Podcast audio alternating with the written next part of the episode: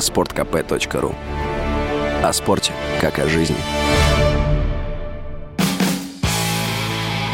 Автоньюз. Совместный проект радио КП. Издательского дома «За рулем». Прошедший в Петербурге экономический форум настолько лихо прошелся по автомобильной отрасли России, что в ближайшее время у нас будет предостаточно пищи для размышлений.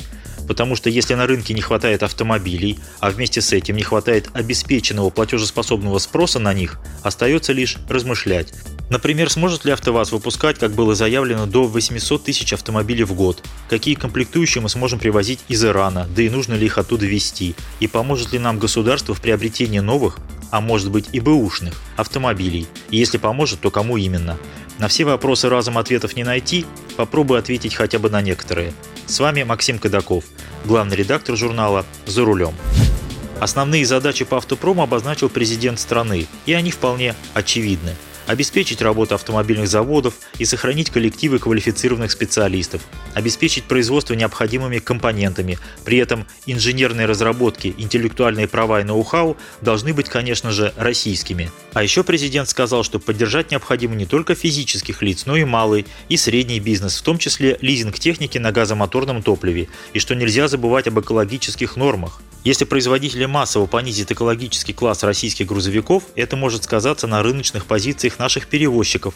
Их просто не будут пускать другие страны, а значит водители столкнутся и с вопросами занятости. Правильные задачи? Безусловно. Вопрос лишь в том, как их выполнять. Например, глава Минпромторга Денис Мантуров заявил, что в течение 23 и 24 годов АвтоВАЗ должен выйти на объем выпуска 800 тысяч автомобилей в год силами двух заводов в Ижевске, где выпускают Весту, и в Тольятти, где делают все остальные модели. Может ли теоретически АвтоВАЗ выпускать 800 тысяч машин?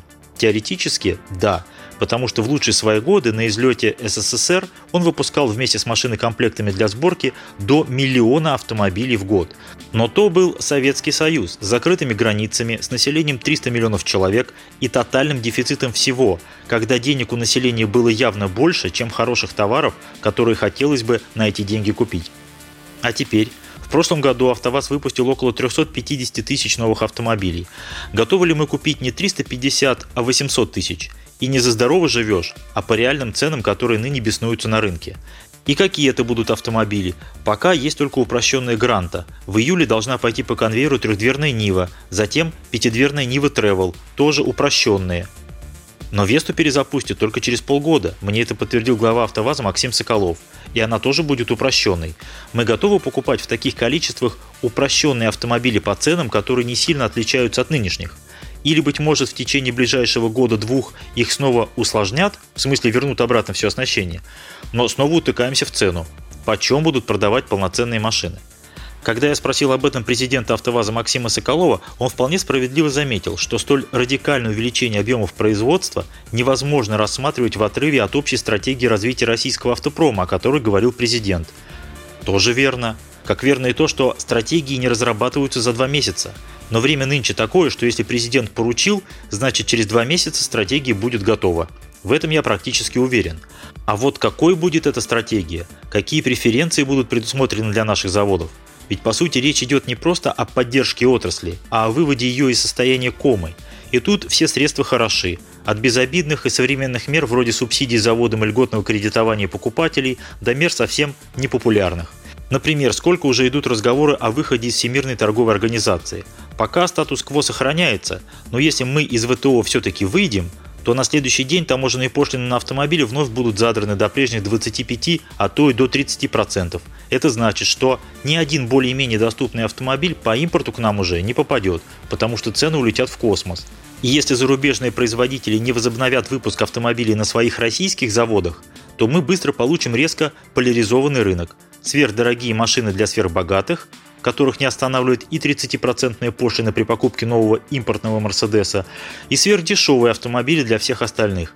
Но сверхдешевые не для нашего с вами кошелька, а относительно тех сверхдорогих машин для сильных мира сего.